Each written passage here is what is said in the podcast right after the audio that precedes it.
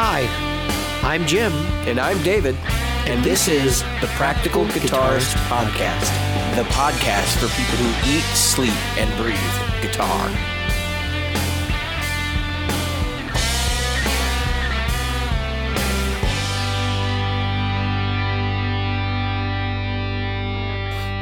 Hi, I'm David. I'm Jim. Hi, I'm Don Faulk. And Don is here with us. He is a uh, recording musician um, and previously had uh, released some music back in the uh, back in the 80s um, and uh, had a record deal. So we brought Don in to talk to us about some of the stuff that he's doing now, did then, and some of his stories of the road, which I've those are the best. The, That's what I'm waiting for. Pleasure of hearing already. That's what I'm waiting for. That's my favorite part. So, uh, as everybody who listens to the show regularly knows, we do housekeeping, and if you don't, this is aimed at you anyway. So, uh, are you a regular listener? Why not? Subscribe to the Practical Guitarist using your chosen podcast app. Take the time to put in a review with the service where you found our podcast, like iTunes, Stitcher, iHeartRadio, or Google Play. Get involved. Find our Facebook group at facebook.com slash groups slash practical guitarist. You can also find us on Twitter at as at pract guitarist. If you're interested in supporting the show, we have launched a threadless store at practicalguitaristpodcast.threadless.com. If you'd like to reach out to us directly, you can do so at questions at practicalguitarist.com. Yeah. So, no mistakes this time. that was pretty good. One more time. You're gonna have that memorized soon. I work really hard on this thing. Like it, it, every week, it's it's pretty hard. well, he's adding stuff all the time too, because we just added the threadless store last week. Yeah, yeah. Um, so, Don, uh, well, Jim, what, what, do you want? What do you want to ask first? What do you want to find well, out? Well, I'm going to ask Don. You know, so you're you're a local. You're from North Carolina area, oh, Virginia. Yeah, Virginia. Oh, you're originally Virginia. from Southern yeah, Virginia. Oh Oh, yeah. yeah. And so uh, his sister's over here recording us, by the way, Karen. Hi, Karen. Hi. and um, so uh, the, the questions might get a little bit, you know, the answers, I don't know. He's, he can make those decisions with his sister. Yeah. So, um, Cool. so just um, uh, briefly, um, how did you get started with music and how did you? Uh, Well, our mother was a singer, and the kind that got paid, not just a, you know singer singer, but she Right. actually sang for money. So we had a piano in the house, hmm? and I don't know where this thing came from, but in the closet in my bedroom when I was a little kid, there was a wire recorder. And if you don't know what a wire recorder, you know what one of those. Yeah, I haven't seen those. A lot of people don't know what you're talking about, but it's like a tape recorder, but it's Yeah. wire. Right. And it was this old thing, and it had the little square mic, and you push the button on the side, and the thing would break, and you tie a knot, you know. Yeah. And, and like this thing was like, I thought it was so much fun to play with this Yeah. thing, right? So then my mother had this Harmony ukulele, which I still have, and it still plays. And I had this little black plastic radio, Right. AM. And I used to sit there and bang on this ukulele and play along with the crap that was on the radio and break wires and tie knots and all this. And that's how I became a recording engineer. you know, and uh, I, I, I'm not kidding you. I really got the bug from that because I'm going like, man, I can make noise and then listen to the noise I made, Right. play it back, and and it was like I just thought that was the coolest thing ever. So that's kind of I, I didn't just get into music. I got into recording right away Yeah. right away. And then, you know, as time went on, I, I made a deal with my mom that if she bought me a guitar, because I didn't want to play ukulele, who Right. a ukulele player? That's not cool. Uh, I would buy her a diamond watch if she bought me uh, a guitar, which she did. And I did buy her a diamond watch somewhere down the road around in the 80s. Yeah. It wasn't really all that much money, but it's the thought that counts. Right. Cool. Uh, so that's kind of what got me into it. And then some friends of mine uh, started a band, and they didn't have a bass player. So if I wanted to be in the band, I had to play bass, and I didn't have a bass, so I just played the bottom four strings yeah, that's what a lot of us did. on the guitar. And I remember our very first gig, we had one amplifier, which was a Silvertone Okay. from Sears, right? Yeah. And and And everybody tell us about it. Tell us how much you love Yeah, that. Did you Silvertone. love that Silvertone? It was the greatest thing in the world because it was an amp. Yeah. Can you believe? Can you believe people are like like seeking those things out now? Oh, yeah, man, they're worth like a ton of money. Yeah. If- if we just kept everything we had. Yeah. back then, we'd be rich. I mean, all this stuff that we thought was just crap, and, and it turns out it's good stuff. So yeah, our first gig, I think we knew like five songs. Everybody plugged into one amp. We had a drummer, and we played at a party, like a private party. Uh-huh. And so we just played the same five songs. But see, back then, if you had any kind of band, and I mean, this goes like to the big league level too, any kind of band was a big deal Yeah. back then. And, and when a band would come to town, that was a big deal. You never saw a lot of live music. Like now, it's no big deal. Right. Right. But back then, it was a big deal. Yeah. So that's kind of how I got into it. And we were lucky. I was telling Jim last week, we, we went to lunch, and, uh, you know, we actually put a pretty good little band together. We saved our money up, and we went over to Norfolk and we rented a studio, and it was a four track. Oh wow. Four tracks. I'm like like, four tracks. Wow. and they had That's better than two. they had the tile with the holes in it. And then and the guy who was the engineer had a, a, a white shirt and a tie. And it was like, you know, you felt like it was like a science lab. And you go in and there's this whole four tracks. And we never seen anything like that before, ever. It was like it just blew us away. Yeah. So we made a record, and we used to sell these records at gigs and plug, even though there's no money in it for me. This record is on YouTube. Somebody put this record on YouTube. Really? It's it's by the Night Lighters, N-I-T-E Lighters, L-I-T-E-R-S, and the A side was a, a song called Harlem Shuffle, which you may have heard the Yeah. Rolling Stones do. And if Yeah. you listen to their version and you listen to our record, you'll see that they it's almost a note for note lift. The B side was a song I wrote called "Set Me Free." Now the A side well, let me back up. We we took the record to the local radio station. This is how stupid we were, right? We took the record to the local radio station, and we knock on the door, and the guy opens the door and say, "Mr. DJ, would you listen to our record and play it on the radio, please?" And he did. Now- nowadays, you have to give him a bunch of money too. So we didn't give him any cocaine or anything. yeah. So we next thing you know, we're on the radio.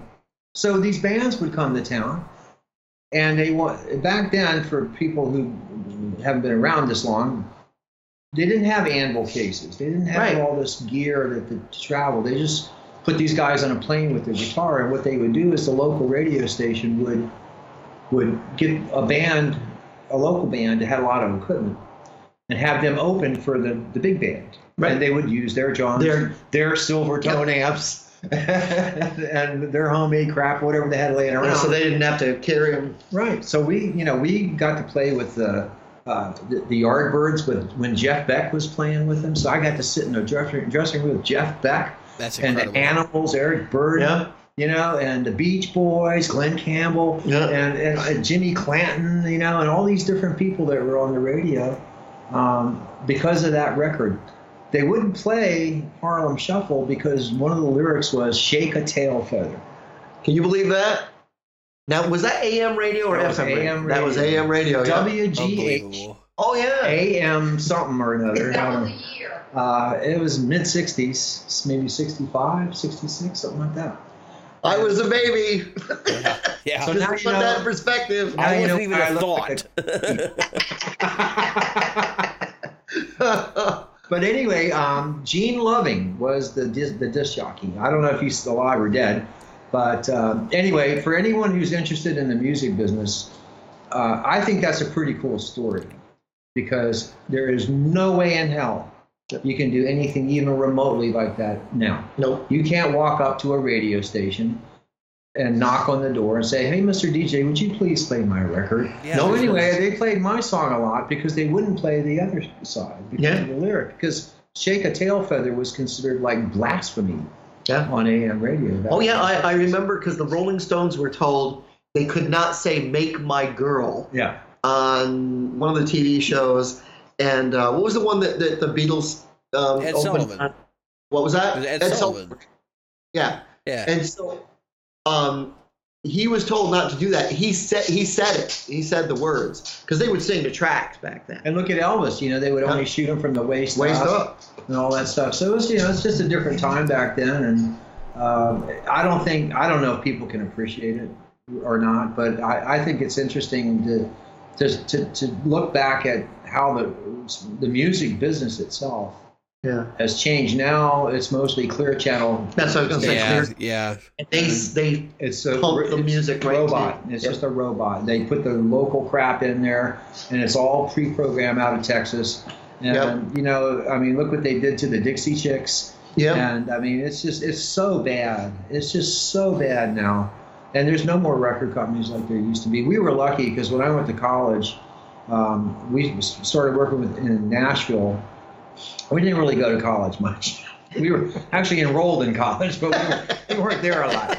Uh, we used to hop over to Nashville and we were, recording with a guy named Don Tweedy, who was really famous at the time. And Yeah, I've heard that name. Remember him? Yeah. Uh, we worked in his studio, and then we got a we got a record deal with Bell Records in New York. Bob Liftin was the engineer. He was the guy that did Saturday Night Live. Yeah. And and we were being produced by Dale Leka and uh, what was the other guy's name? Um, shoot, I can't think of his name. The guys that did Steam. Na na na na. Yeah. Na, na, na, na, hey, hey, hey. Yeah, Yep. those guys were our producers, and it was the first time I ever saw a 16-track studio. Wow. And I thought I died and went to heaven because This I isn't never- real. it was like I mean you gotta you know it's hard to put yourself in that mindset to think back like this was something really new you know and really a big deal. Yeah, when you when you think about the fact that kids who were born in the 80s grew up in the 90s, that was when digital media started. That was really the beginning of what we have now, unlimited tracks. And yet, when Yeah. you were talking about the four chain, the four track, Oh, was that was a huge deal. Huge. Remember, we had one or two. You had bounce. Yeah, Sound you on bounced a lot. Yeah. and a Yeah. lot of cutting and taping, literally taping the tape. Oh, it and just like you were talking about wire, you would have to sit there and put the wire together. Oh yeah, it was it was crazy, you know. And there are people that there are pedal builders um, who use that wire recording technology for um, looping. Yeah, yeah. I, well, I mean, so my perspective on this whole thing is like, obviously, we have changed technologies a lot. I think it is. I think it has cheapened the way that we make music, uh, both financially and also artistically. Um, I think to be able to sit down with you know some of those recordings from like Motown and stuff that are like basically done on an eight track, and you're sitting Right. there thinking like they only had eight tracks to work with. I mean, what uh, I think is even Bohemian Rhapsody was done on eight tracks, if Yeah. if I recall, because it was done at Yeah. Abbey Road. Uh, it might have been the first 16 track studio that they that they were in on that one, but uh, at that time, like you know, you're stacking stuff and like you have to be Right. creative with what you're doing, and and it helps you like through the editing process of understanding what should be there and what shouldn't. But today, Right. if you listen to some of the stuff and you got you know 24 tracks of vocals, and you're going, is this even necessary? Right. And that's been going on, I mean, really since the birth of digital recording. If you go back to Yes, uh, 90215, I think it is, where they where there there's some songs on there where there's like just insane amounts of vocal harmony going on. And Yep. it you just couldn't have done that. You couldn't have. Well, those people now, I meet them all the time, you know, and, and, and you start talking about tape, and they kind of look at you with this look like, huh? You know, oh, Dale Frashuer, that was his name. Um, and, and a funny story about that studio, Bell Records, we actually had a record deal. The name of the band, that band was called Days End. And I remember we were out in the studio, and uh, we, I mean, you know, we were coming from Virginia and North Carolina, you know, kind of rubes. And uh, our drummer, for some reason, thought it would be funny to put acid in the wine, so and not tell anybody. So we're, we're Here we go. Now the stories are good. So we're drinking wine and we're singing, right? And and they kept saying, "Come in, come in," and we go, "Why? That was good." So we go in and they would and they would play it, and and they had doubles back there.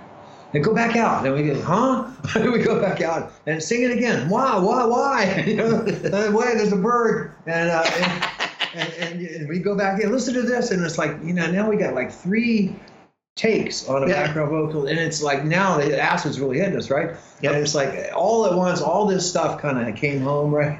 and I mean, we were just like blown away. It was unbelievable. And that was our first experience with 16 track.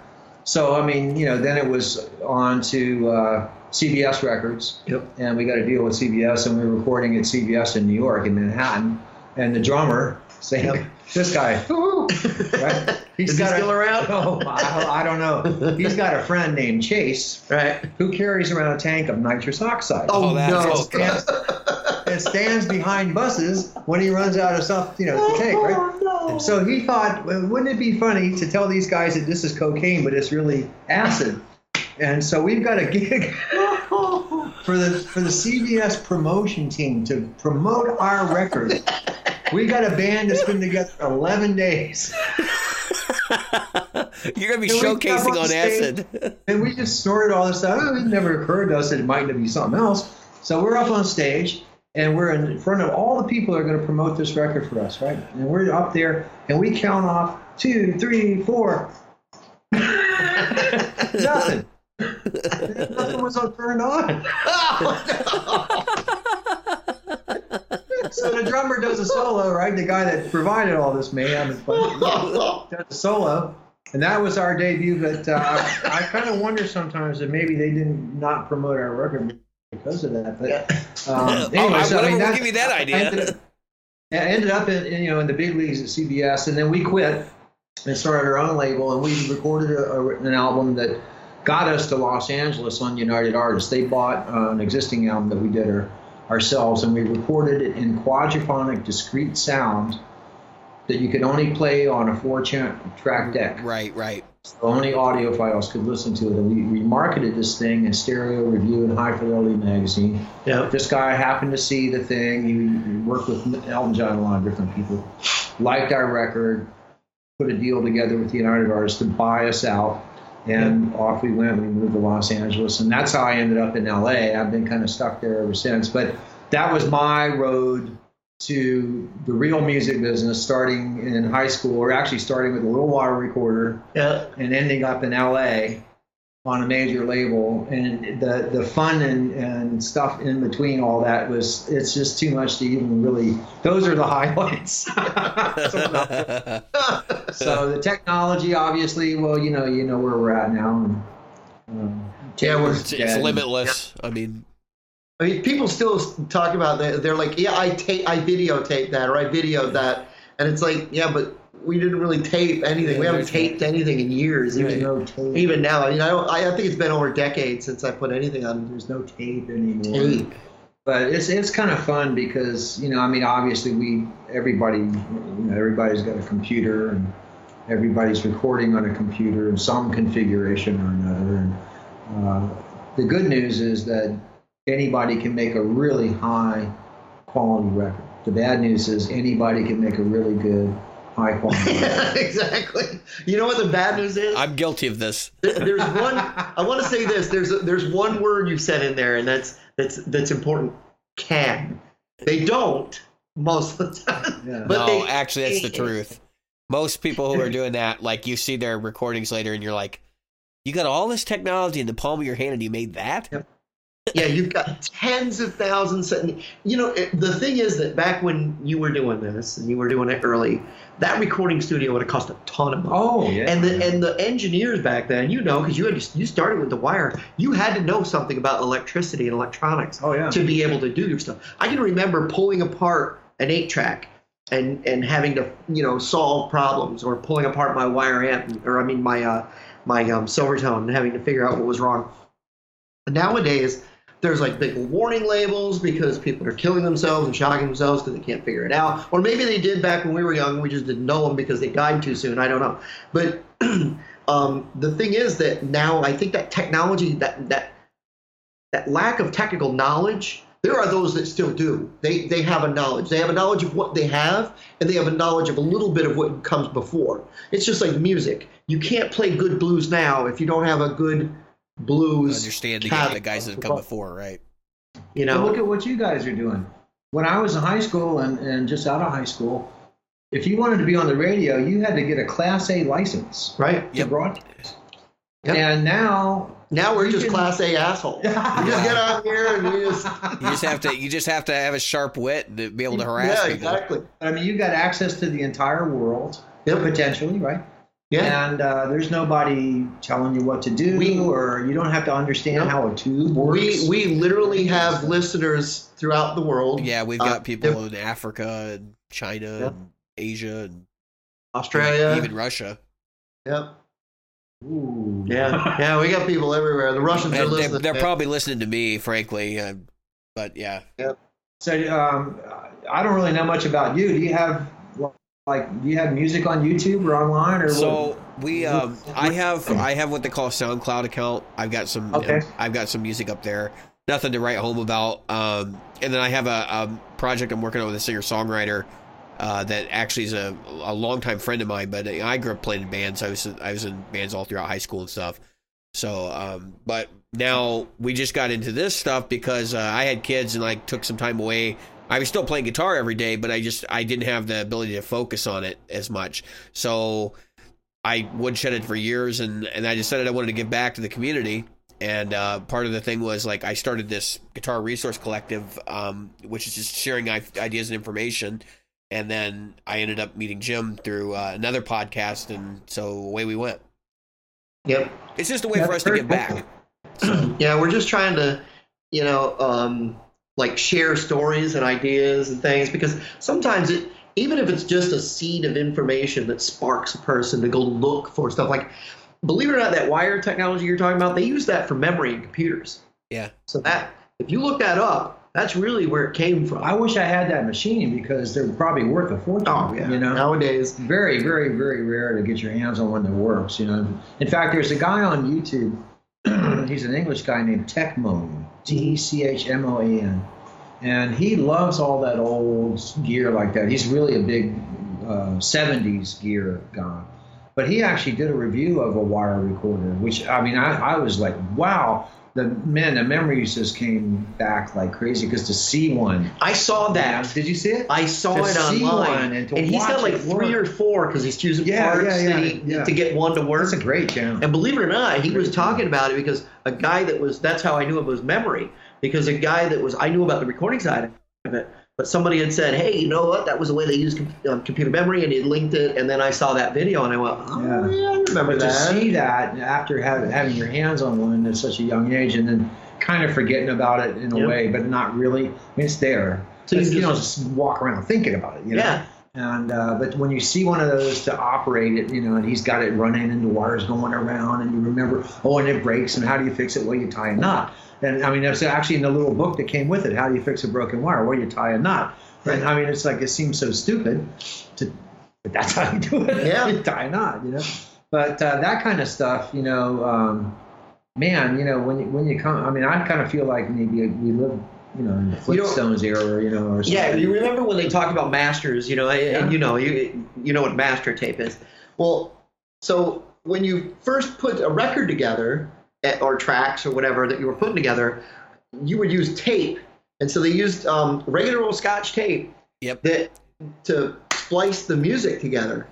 And so to make a master, really all all a master was back then, and this is why they're they're a lot of times they're out of tune. Like you'll be sitting there playing along and you go, why is that song out of tune? It'll be a little slow or a little fast because the master reel um, device, the the whoever was putting the master together didn't have their um, synchros uh, calibrated Yeah. to proper speed. So as this one was feeding sound to this one, and then what would happen is they they'd set one master aside that would go into a vault, and then they'd take and make other masters, and then those were for pr- um, printing your records and and making your cassettes and everything else.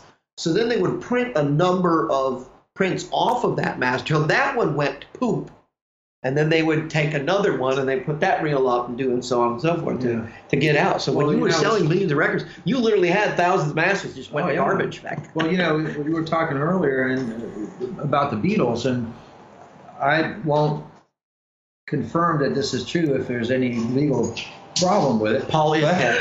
Paul is dead. We've confirmed it. That is that's true. Uh, John Halliday is really Paul. Yeah. But uh, I've got uh, I've got the, some of the four track masters from Sergeant Pepper and some of the Beatles stuff where you can isolate the tracks and remix. The, somebody got a hold of the tape and converted it to WAV files. Yeah. The stems. Yeah. Right. Somebody gave it to me, and you know I, I listened to it. And I mean, when you because that's how we kind of started our, our when 3340s came out, TF. Right. 3340s, You know, we got into the whole balancing thing and all that stuff. And when you listen to how the Beatles, George Martin's, I'm sure must have thought all this out because uh, you have to think it all out. I mean, the, the, it was brilliant, just Yeah. brilliant. But the quality is crap. It's Yeah. horrible. Yeah. I mean, I would never put a record out based on these masters, but when you stick it all together, For some reason, like uh, what is it, Day in the Life, where they have that big Yes. orchestral part? Yes. There's nothing on that track up to that part. It's a it's a dead Right. track. And if you if you solo the track, this it just blows me away because it's so cool because you can sort of if you close your eyes, you can sort of see what's in the studio. You can hear that they had a they had a speaker in the studio, and I'm guessing I don't know this for a fact. It's because they didn't have enough headphones Right. for the guys in the orchestra. So George Martin's probably got a set of headphones, and then they got the speaker, and it's kind of turned down, but you can hear it in the room. Yeah. And then you can hear the guys rustling, and they're waiting for their part, and then their part comes, and they cut loose on that orchestral part, and and then the other parts on the other tracks where we'll have just just McCartney singing, or just Lennon and McCartney, or just a guitar, and then a Yeah. really tight punch. And a, and a, a horn and a really tight punch where if they just were this much off, it would have ruined the whole tape. Yep. You know? And I mean, when you listen to stuff like that and you realize how much work it was to, to do like a window edit back then, I mean, literally, Oh, you yeah. have cut the tape in a window. And I mean, it was bad enough cutting tape, but Yeah. I've got another uh, bunch of tapes from the Beatles where they were running the same song over and over and over and over. And to me, it was like, well, every cut was pretty good. Yep. But they would, they would do a song like 17 times. Yep. And what they might do is take, well, the first two verses of this one was really good, and the tempo was good enough. Yep. God bless Ringo. Yeah, Whatever yeah. you want to say about him. And they could actually cut those other tracks up and stitch, well, like you were saying, stitch together a Yeah, version it- it- that no one would ever spot. But they were tracking the whole band Well, and not doing any overdubs. So I mean that that was sort of how they got into it. And then along comes George Martin, Yeah. and you know, and then of course Billy Shears took over Paul's thing in the band, and now we're stuck with him. Now tell us that story about Billy Shears because you hear his name in Sergeant Pepper's Lonely Hearts Club Band in Well- the song. And so tell us about Billy Shears and, and who that. I don't know if it's true or not, but it's the kind of thing that really makes you go, hmm. But this guy Billy Shears, who's who had a he was a studio musician apparently in Liverpool, I guess.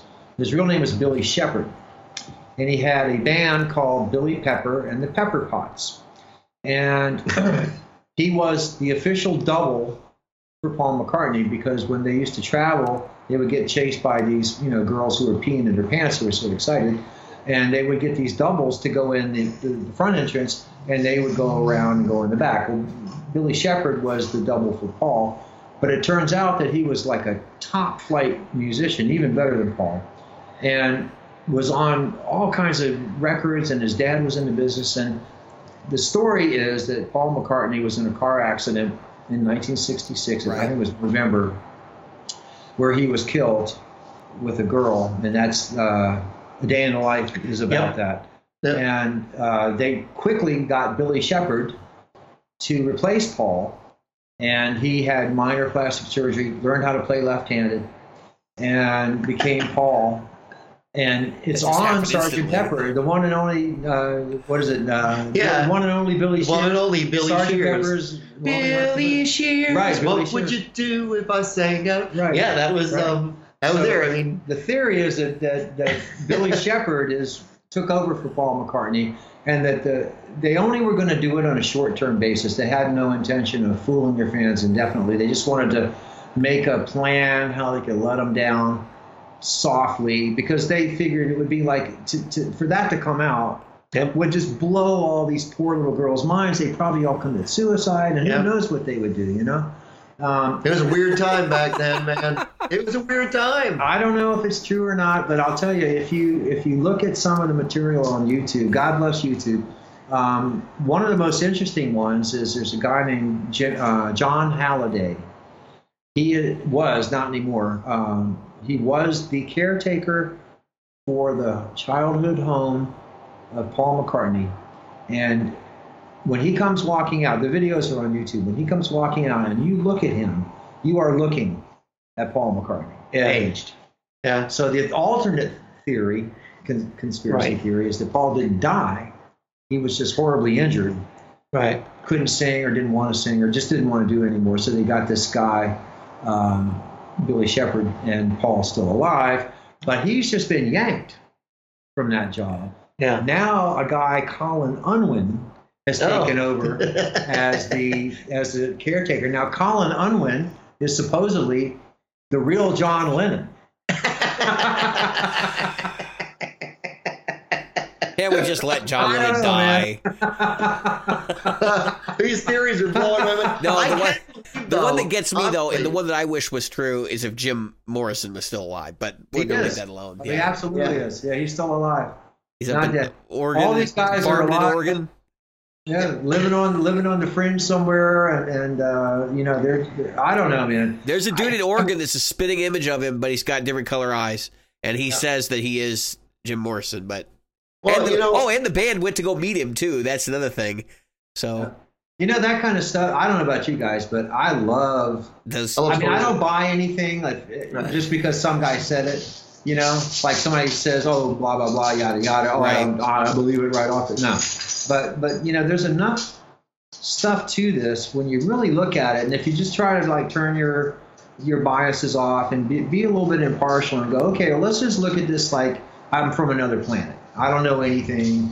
You know, this is just information. Let me look at it and I'll make up my mind right.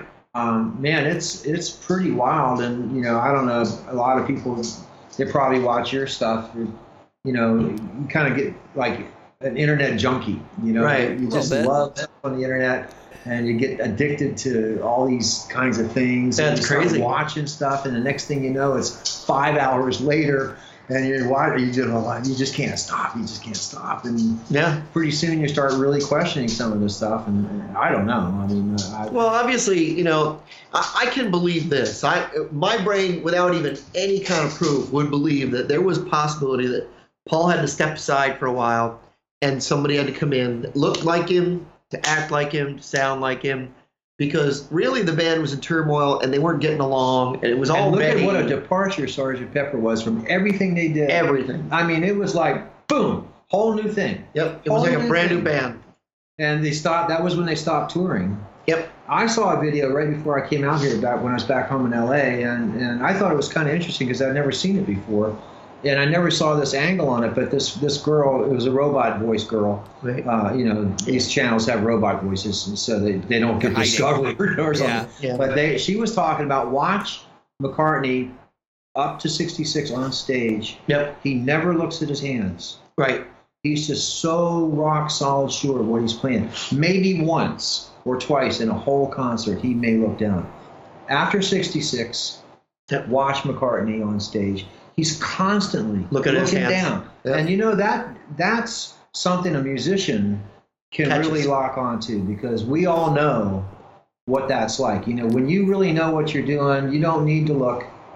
But if if there's any hesitation at all, and I mean, you might just be stealing a look. Even I just not like this. You know, Right. you just like like this. You know, just a little bit. Yep. And he does it all the time. So I'm going like, well, I've never seen that angle in the story before. Yeah. And I, I- thought that was kind of interesting.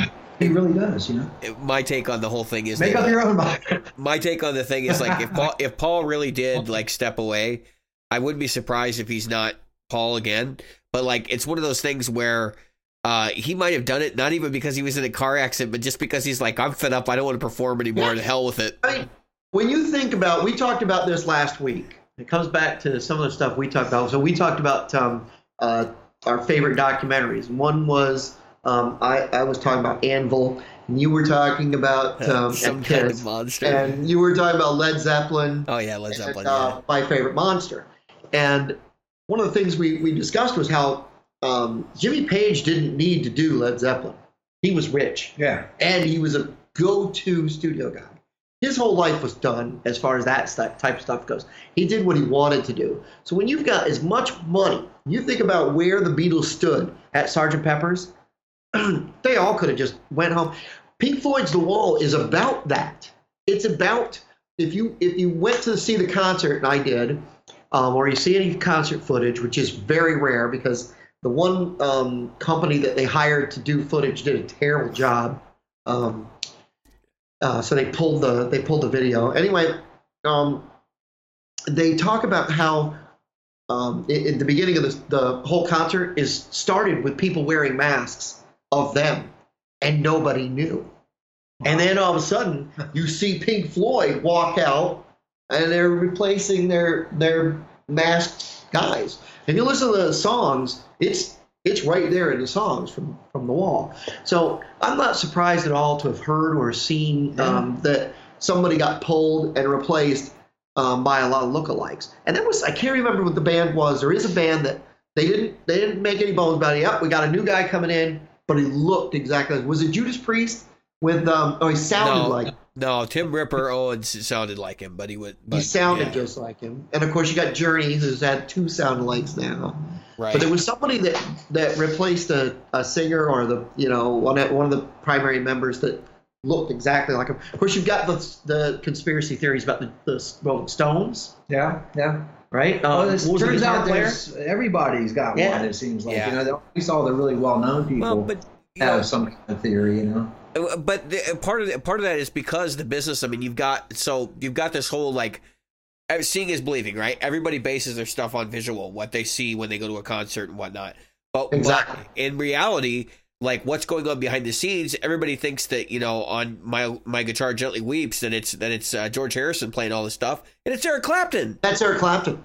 Yeah, Yep. like who, and who Ringo, you know? some of Ringo's drum parts were redone while they were out to lunch and that kind Yep, of stuff. yep. There was a guy. I, I know I got that directly from somebody who was around that. I mean, Yeah. I know that's. I can believe that 100%. You can tell Ringo's style, Yeah. and that was not Ringo. Not to say that Ringo wasn't a good timekeeper, but that was not Well, you know, in a lot of ways, you got to give the guy credit because, you know, there's people right now that want to play with him. yeah. You know, Yeah, oh, it's yeah, just he and came Charlie Watts, here. another one, Charlie Watts. I mean, Yeah, Charlie Watts. really underrated because he's just not flashy. He's just Right.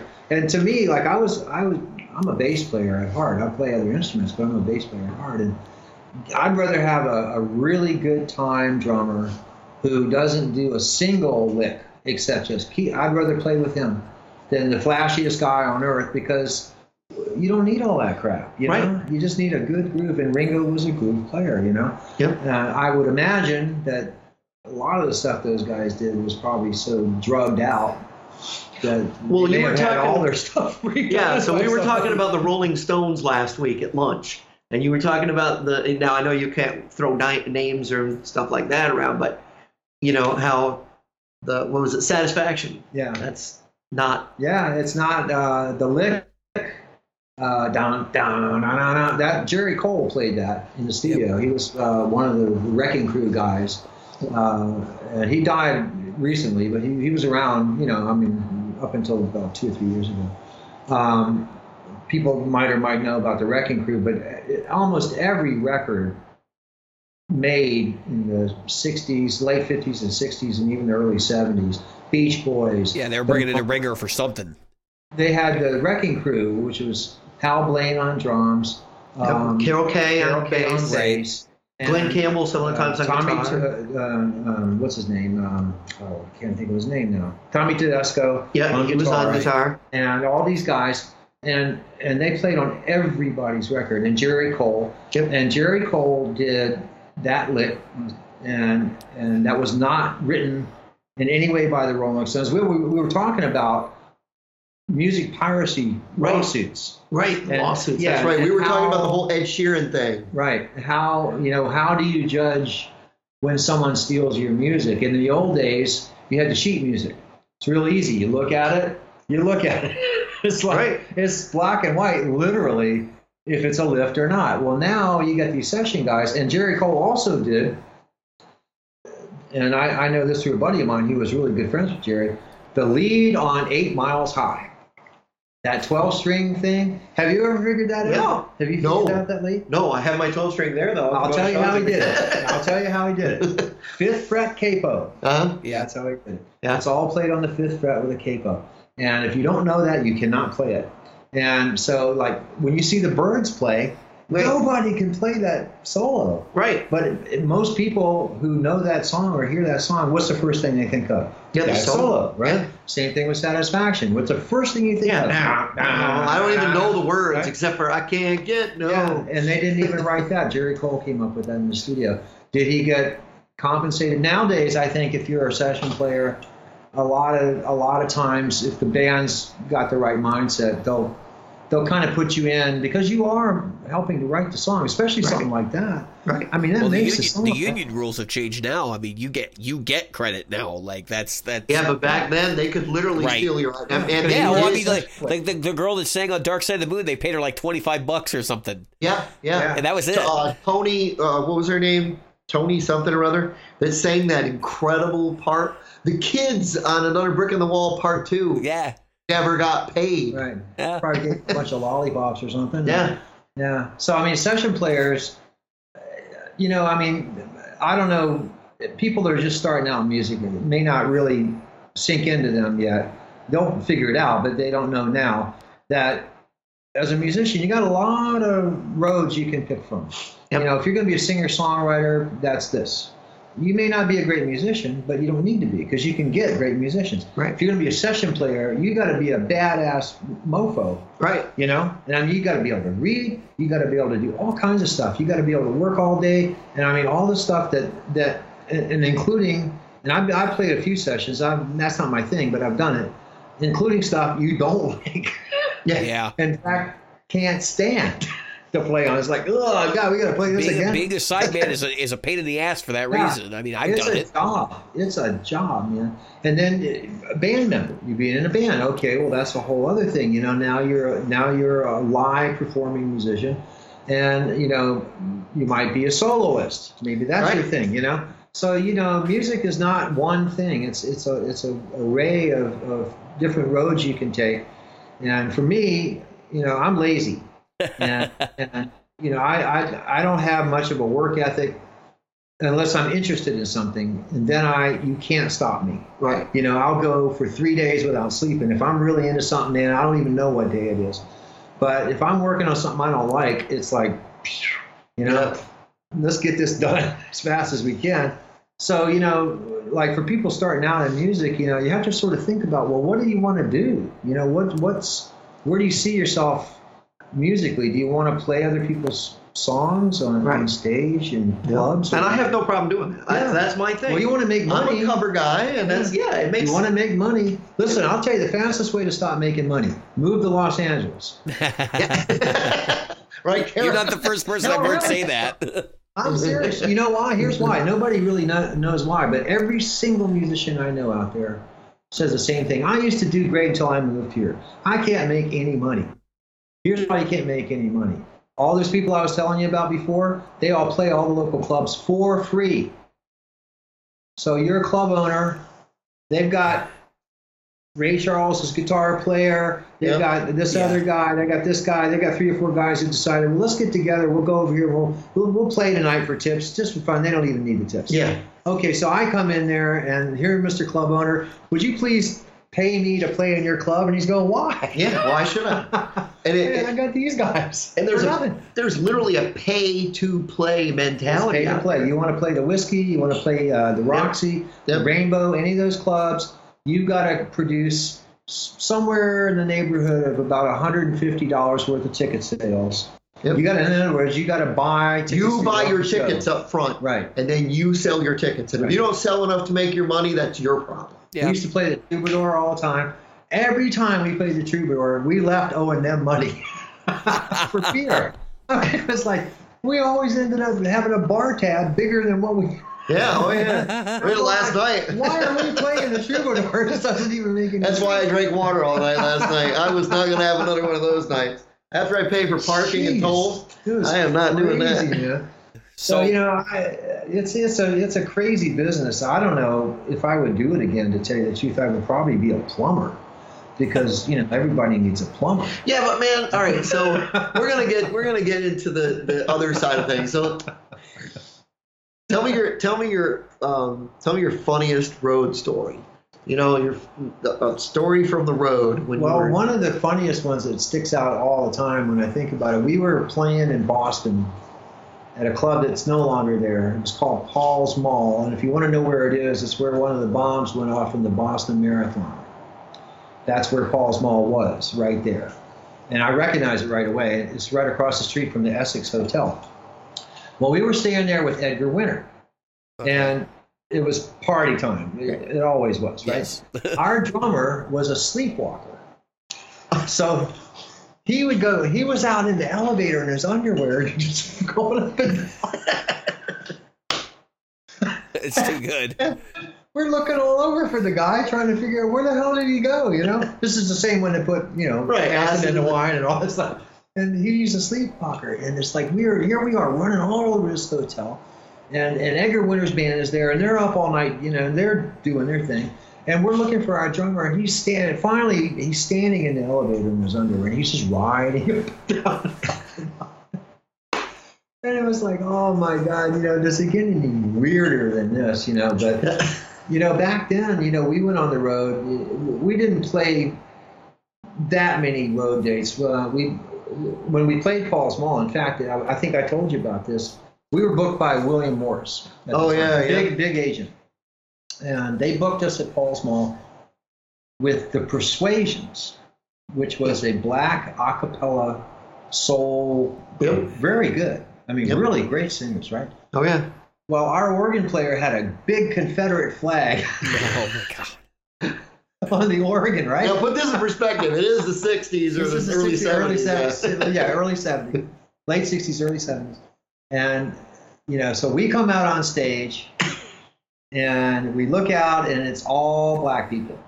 The whole crowd is, because they're there, they don't know who the hell we are. With a Dixie Just flag on stage, no less. Yeah, he's got a Confederate flag on, on the Oregon, right? And we're looking around like, "Mm, mm." so the club owner actually came over and said, "Hey, you know, you gotta, you gotta ditch the flag, guys." You know, and I mean stuff like that. You know, just little things that happen on the road. You know, and um, we played uh, a, a, a club in Brooklyn called the Silver Edge. I Uh, think was the name of it. down the village. And if you've ever seen, no, it's in Brooklyn. Oh, If okay. you ever seen the, the in movies and videos where they have chicken wire in front of the band, they had chicken wire in front of the band. and I remember we go out on stage and I'm looking and going, what the hell is this? It's to keep the vegetables away. we never had anybody throw a beer bottle at us before. And this is the first time for Holy everything. cow! I was like, holy. No, they're just gonna throw the beer at you now. You know, I hate to I hate to say it, but having been in those clubs and having played those clubs, it was like you you know when the guy rides the cart at the golf place and everybody's trying to hit the golf balls at the guy to show how accurate they can be. That's what that is. This guy's showing, hey, look at this, so that the beer will smash. And then there's the ever obligatory, every band has this experience gig with one guy at the bar. And the Oh. bar is empty. Yeah. And you come in and you tell you tell the owner or the bartender, like, do you really now this is booked by William Morris, okay? Do you really want us to play for one guy? And of course the answer is, yeah, we got a contract. You're gonna play anyway, and you gotta stand out there and play for one drunk. Who's A whole- yelling, free bird? a whole- oh, yeah, and yeah, we're doing original material. That's the other thing too. We weren't doing cover songs. We were Right, doing, right. Yeah, because you were we were doing promoting our record, you know. Right. So we were doing our own stuff, and nobody wants to hear our stuff. They don't even know who we are. We're just some Right. idiots. Showed up one guy at a bar. You know, That's that's the perfect time for that like that scene in Spinal Tap where they're like, "Oh, we'll just do a jazz exploration tonight." Like, you do that jazz blues. Yeah. I don't know if this is a blues jazz or jazz blues club. I don't know. it doesn't matter. I don't know if that kind of stuff happens to people anymore. Oh yeah. Oh yes, it does. No, oh it yes, does. it does. Yes, it does. Yeah. We we played. Uh, I'll tell you. I can't tell you how many times I've done it. Um, even as recently as this year. Um, not this calendar year, maybe, but this year, um, where maybe one, two people are left in the bar. You guys want to just knock a hundred bucks off and go home? yeah. And it's They like, will oh, no, oh, we we want you to play. I'm like, you've really got your hopes up, don't you? I mean, it's obviously crappy weather. Apparently, they need to go prop the ice door. last year. They need to go prop the doors open and hope that anybody's walking by comes in. Oh my god! I think the only reason they didn't prop the doors open is because it was like 12 degrees outside. Yeah, that, that wouldn't stop them around here. No, no, you're in Chicago, yeah. and that's normal. That's summertime yeah. weather. Isn't it? Yeah, I was just gonna say that's like that's like what was that? Uh, it was uh, 12 degrees last week. Yeah, early spring. Well, hence, hence my comment that you know I'm not so sure being a musician is necessarily a great career choice, really. But as far as far as making money, No. unless you, unless you're very fortunate or like unbelievably good. People could be. People could live in a big, big giant mansion like you have that you're in. Because Yeah. tell us, tell us about how musicians live in these giant mansions, and they're and they're they're drinking nothing but champagne and and hot. Well, how we and- how we did it. My mansion has we did it. only 900 square feet. I won't, I won't name the record company or the guy that did it, um, or the guys that did it. But Right. when we moved to Los Angeles, we had, we had already made our own record, and all we had to do was remix it. So we went to Sound City in Van Nuys, which is super famous. I was going to talk about Sound. City. Yeah. and all we right. mixed it there from quad to stereo, and then we went to Capitol Records and mastered it at Capitol. So we had the best guys in Hollywood working on our record, and we thought, okay, here we are. We're in LA. We got a record. It's been worked on by the best people in the business. We just made all this money, yada yada. So the record company, which shall go unnamed, Yeah. um, signed us through a production company, and uh, those two guys had a hit record with uh, a group. I won't name the group, but the song was "Happy Together," and um, they. Uh, I know who they the are. group. Seen him recently, in fact. And so they were like, you know, they were, you know, with these guys, right? So uh, we we were put up in, in two houses, not one, but two houses by the record company. My sister came to one of them. You remember that place, right? It was nice, wasn't it?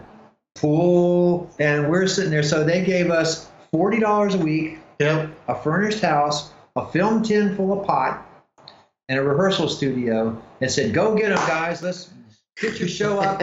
and, and so, you know, being the idiots that we were, figuring, "Oh, here we are. You know, we've just remixed our album at Sound City, and we just mastered it at Capitol Records, and the record company set us up in this great pad with all these girls." And all the drugs and all this stuff, and man, this is it. So we're like, in, we're doing our, you know, our duty out in the garage and we soundproof the garage and we're working on our show and and we would even rent that out um, nick gilder uh, came in and rehearsed, yeah. uh, hot child, Yeah, in, the Hot city, Child in the City, in our garage Yeah. bo donaldson and the heywoods came in Oh, yeah. and they were because we had a great rehearsal studio you know so i met that's how i met these guys and Yeah. they were in our garage you know and so here we were doing all this crap meanwhile unbeknownst to us they were stealing us blind Yep. they, they stole like three hundred forty thousand dollars. See, this is where the reality is, guys. Right so, here. You You're paying for all that stuff that they've got, you know? yeah, I mean, you know, how much do you think it costs for a film tin full of pot? You know, it's got to be three hundred thousand dollars, right? but I mean, they had us completely snookered. I mean, we were living good. You know, we had not everything was paid for. We were riding around in limousines and Rolls Royces and stuff. You know, like living the life, man. You want to go somewhere, guys? We'll send a car. Well, now I learned that a car is a limo. Right. I thought a car was a car, Right. But it's actually a limo, right? Or or Rolls, right? Right. You know, we'll send a car. So you know, we're riding down Sunset Boulevard in a car. You know, like Right. t-shirts. And in fact, when I got picked up, the very first time I went to LA to make this deal, I'll never forget. You know, the guy said, well, "We'll have a car waiting for you at LAX." I'm going, "Okay." So I show up. I got jeans and a t-shirt on. You know, it's a hick from Virginia, Yeah. and uh, I'm looking around for a car, and I don't see a car anywhere. Yeah, just this limo with a I'm guy with your, you know, with a sign with your name on it. Yeah, he just, It says Dan Fogg. is this, is this the guy? Who is Yeah, that yeah. Dan Fogg guy? That's me. So I get in, the, I get in the limo and I'm looking around, and I'm like, wow, this is pretty, pretty high class, man. Right. And the guy says, uh, first time in LA? I said, yeah, it is. So uh, how do you like the aura? And I'm looking, I'm going, you mean that brown stuff? yeah, exactly. Yeah, you should have seen back. Okay, so put that in perspective. Think about L.A. in the early '70s, Oh, right? God. I mean, oh my Like a God. gag a maggot, man. Oh, So How do you goes, like "No, our it's aura? Well, it's kind of smoggy. yeah. Okay. But, you know, apparently back then, I never really got the whole lowdown on it, but apparently back then, there was some kind of a thing going on with record deals where I never could quite figure it out. They, they had some kind of a deal where, well, I know what they were doing with the record company. They, the record company was giving these guys money, and they were giving it back under the table in cash to the president of the record company, who I later learned uh, one of the, I worked at a newspaper for a while, and one of the guys that worked for me actually had held this guy out of a window by the ankles. Yeah. To you know convince them about some stuff, right? So I mean, these guys were you know like this. And uh, in the 60s and 70s, 50s, 60s, and 70s, if you wanted your record on the radio, it cost money. Yeah, payola. Yeah, and payola, and it's Yep. a real thing. Remember Loverboy from Canada? Yeah. That band, remember them? Yep. They got killed because they wouldn't pay. Yeah. They were like gone, just Yep. like that, Overnight. overnight. And that's how they did it. So you know, these guys were were surrounded by mafiosos, and what happened was they worked their way into the distribution business.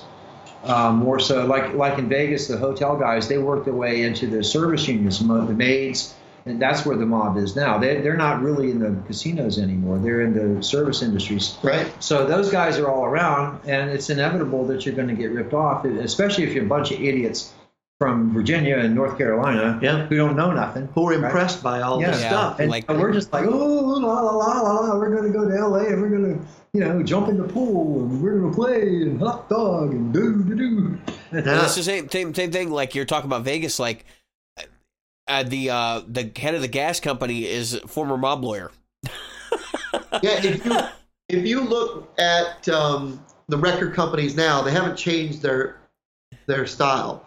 They pretty much, I mean, they don't own own, but they own enough stock in SoundCloud and and uh, what's the what's the one that starts with P that people use to listen to Pandora? Yeah. All these- so All they- these channels.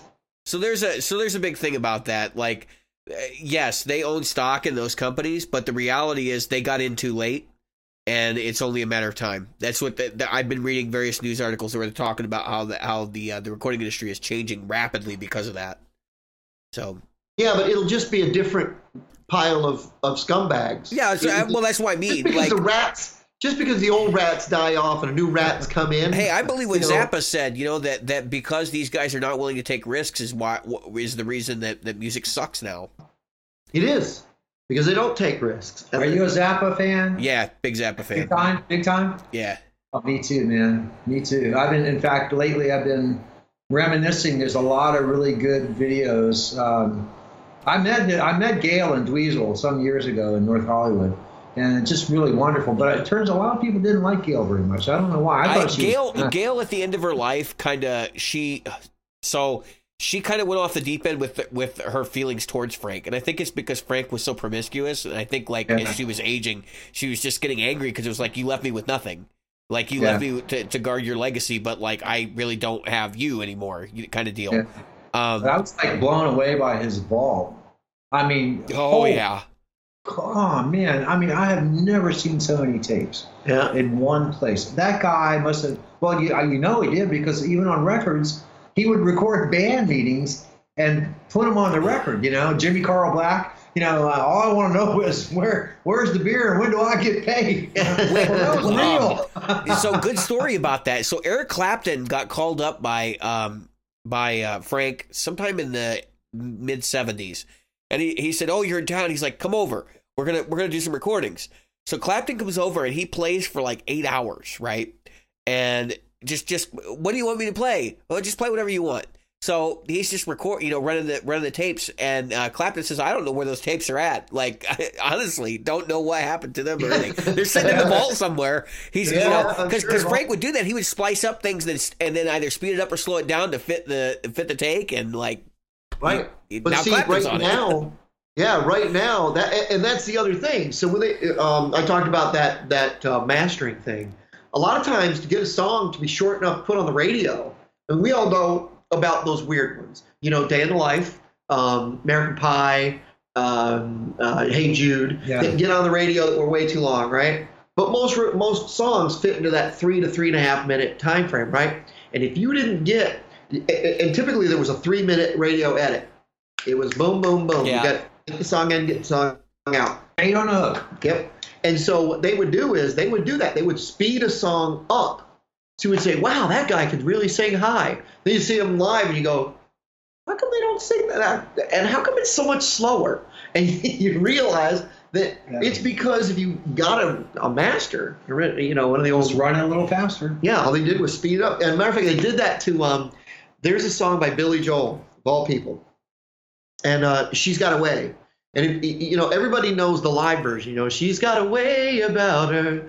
Well, they did the the mix to put it on the um, radio, and so they shoved it in, and they they did it so badly that no one would play it because it sounded like the Chipmunks. And we go, she's got a way about her, don't know what it is, and I don't know. And it was, it literally sounds like that. I, I can, I, I have a disc that has that on. uh, It might be a cassette, and I was like, that's what that Yeah, sounded there's like. some there's some guffaws and that kind of stuff. Well, what Oh, gets yeah. me so coming from the '60s and '70s and, and dealing with this stuff, like I I'm a tone chaser, and uh, most recently I've been working on uh, Jimi Hendrix type stuff. And like people don't realize that in the 60s and 70s, if you didn't have a piece of equipment, the engineers would build it for you. Like they would literally put, Right. like hack things together and do all this like mad scientist crap to make stuff happen. I mean, I, hell, my generation they don't even understand that a plate reverb's the size of a room. Like they don't, they just don't get it. You know, Yeah. it's like well, because somebody tells them that a pedal this size is a plate reverb. yeah, Well, you know, Goldstone Studios in Hollywood, where they did a lot of hit records, was was famous in part because their reverb chamber was a propane tank, Oh yeah. a big propane tank, and no one else could get that sound. Unless you had a big propane tank, Right, right. I mean, literally stand in this thing. right. But but so so there's the mad scientist mentality though. It's like There you go. it's like Exactly. w- w- that'll work. We'll just use that. You know. Well, look at look at um, uh, Eddie Van Halen. He took a bomb. he turned it into. A, yeah. It was a bomb. It was a big bomb. It is. It, there's pictures of it. It is as tall as this whole room. It would not fit in this room, and that is what he used for a tank. Yeah, CBS in Manhattan, they had um, a stairwell locked off, and they had a mic at the top hanging, and they had a speaker at the bottom facing up. And if you wanted to adjust it, you would put the speaker on different floors. yeah. And, and no one could go in there. They had it locked off and say, "Hey, well, let's shorten the reverb." The guy would go in. Yeah, and you have to go up the. Yeah. Well, that famous that famous Randy Rhoads uh, guitar tone that was you know on like the the uh, early Ozzy albums, like that was basically his amp pointed at a stairway, and then they would Yeah. put the microphone up and down on the stairs or above it or behind it or whatever they had to do. Yep. Yeah, all that Well, the first the first Weird Al Yankovic was a bathroom recording. Yeah. Yep. And we remember we talked to as recently as a couple of years ago. Um, who was the girl, Mandy? Yeah, That I we think talked so. to? Right, right. Um, she did a bathroom recording, and then she put the video together of it. Remember? yeah, it's on YouTube. Yeah, that's pretty cool. She did Yeah, the whole back song in a bathroom. She's standing in the shower. I was like, "Is that a shower head?" And, the, and it was Yeah, that no, she did it on purpose. Like it was totally done on purpose. Yeah, so they did it. They shot the video of her doing it, and, and she's got like soap dispensers. Yeah, it's good stuff. She said it in a friend's bathroom or something. That's a really good. If you, That's if you guys haven't listened to that interview, go back and look up the Mandy Rowden um, uh, interview. It's so funny, and she had awesome. such some great, really great stories. So I know what you mean about the mad scientist mentality because Yeah. these guys, the, the recording engineers back then, they were problem solvers. Yeah. Yeah, Now you're a computer guy, yeah. you know. Now you're a software but You're a engineer. software engineer. Oh, I've done my fair share of guerrilla recording too. So, but yeah, no, very much so. Like it's just, just a changed industry now. It is. It's it's completely different, and, and, you know, the, I kind of miss those days myself because, you know, like um, when you're when you're faced with a situation and the technology doesn't really solve your problem or, or get you where you want to go. Yep. you know, you got to really get creative. You know, when we did that quad album, um, we took a strat. You'll like this because you're a guitar player. We took a Stratocaster apart. We split the pickups, Uh-huh. rewound the pickups, put in two stereo jacks, so it had four outputs. Right. See, that's like that one you were showing me. Yeah, yeah. So he plugged into four amps, and we mic'd each amp and that guitar was completely unique because I've never seen it. Maybe that's the one we saw. no, the we so I sent Jim a picture. Some guy taking the Stratocaster and he put uh, I think it was eight pickups in it. It was Yeah. eight single coil pickups, and then he had he had like two five way selectors and like two output jacks, and we figured they were both and stereo. I can't say how many knobs, like eight knobs or something like that. We Yeah. got the idea from Rickenbacker bass yeah. because they had two outputs. Yep. two jacks, right? right, the, the, uh, So the we're Rico like, sound, well, right? We're, just, we're only missing two jacks, then we got Right. a quad guitar. So we we worked and we were working on that thing that till the night before we left to go to Nashville. And I don't know, I mean, we're soldering like crazy. That's another thing Yep. people may not know anymore. Yeah, solder. soldering, man, that's where it's at. I got I, no, I have soldering iron, but I built pedals and stuff before, so Thank God my dad was uh, a good solderer. You know, and Yep. We were lucky when we were kids because uh, my dad worked at NASA, but he fixed TVs on and radios on the side, so he had a tube tester in the garage. And a Oh, yeah, I got a buddy who's got a tube tester. box of Yeah. tubes. And all the good tubes that we used to blow out, like 6L6GC and 12AX7 and 12AT7, right? and it's amazing. I still remember these damn things. We would steal those out of his rack.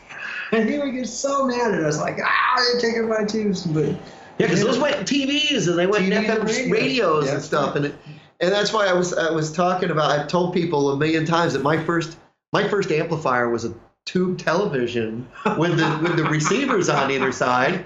It had great had great sound and it was loud. It was One of my- heavy. and one of it my- as big as the, it still big have the screen? desk. Yes, I had really, the you screen. watch. TV while you're playing. Well, what I had to do was, so I pulled the um, the electronics for the TV. you know how you could, it, but under the under the CRT was the you know the box for Right, the TV right. stuff.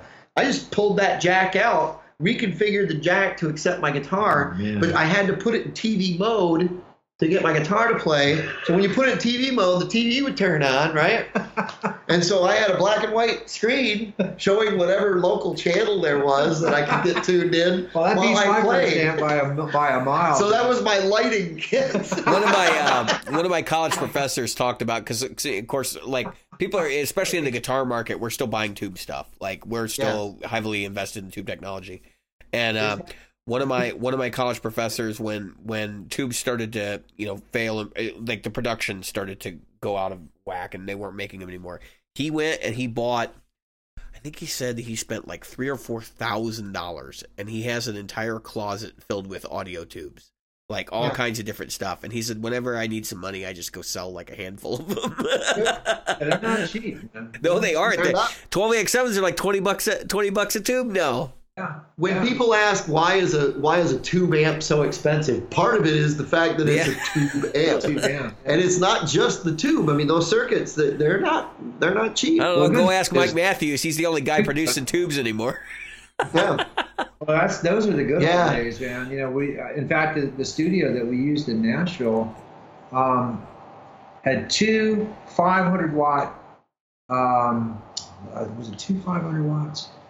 Mac, yeah, two 500 watt Mac McIntosh yeah. amps, two amps, and man, was it loud!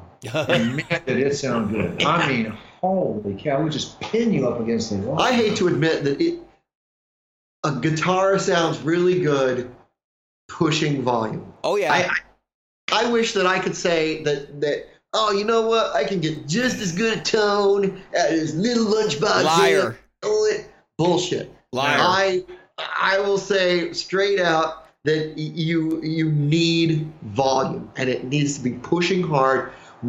One or well, you should have more than one speaker, but I mean it's just one of those things. there. you know?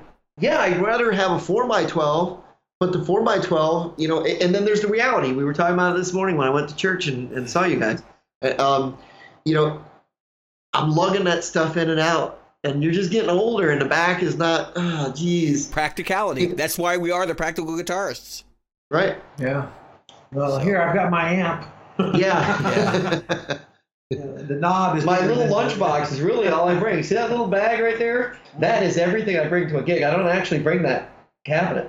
I only bring that. That's for recording here or practice.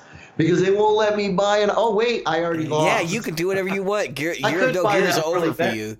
Look at that. Look at that. Isn't that beautiful? That is gorgeous. That's a beautiful should- consolation it- prize.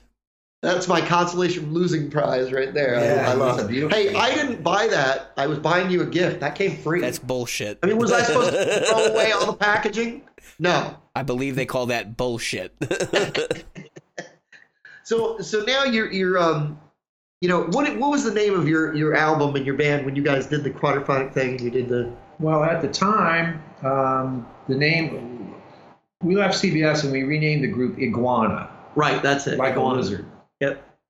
In fact, that album is on YouTube. Uh, the channel is uh, Iguana 2018, and uh, we put all the tracks up from the original record. And um, what the guitar player I that we had in the group got his hands on. I guess he had them in his garage or someplace. The 24-track masters for our second album that we did in quad. And he took them to a guy, I think over in Pasadena, and he had the tapes baked, 24 track tapes. right, right, right. Them baked because all the stuff that we did is all gooped out. You can't Right, play it. Yeah, yeah, yeah. He got it baked, and he had the guy running in one time, uh, 24 tracks into uh, WAV file copies, and so we were able to remix this stuff that was never ever heard by anybody right and for like over 40 years. And so we put four songs up from that record, Yep. and it was called Tanglewood Tales. And that was the story I told you about getting stopped by the police in Tennessee. Yeah, and the guys, and we were all like, you know, we were staying at Tanglewood oh. Lodge. yeah you got to tell us Yeah, about oh that yeah, we were, we were recording and we were standing staying at this this really famous lodge in, in outside Nashville that you know Hugh Hefner and these people used to stay at call Tanglewood Lodge and so we would go into town and get all drunk and chase girls and stuff and then we would drive back out there like a bunch of idiots. So we get pulled over one night and and uh, yeah we were just we really should have been in jail.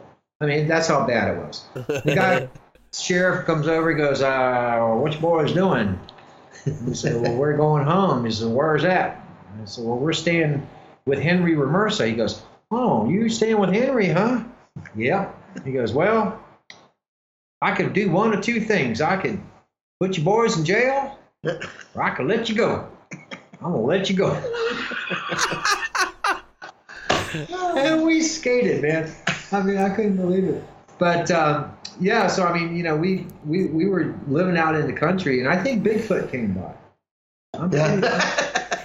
he was liking the music bring his bring his wife Yeti pretty sure Bigfoot came by.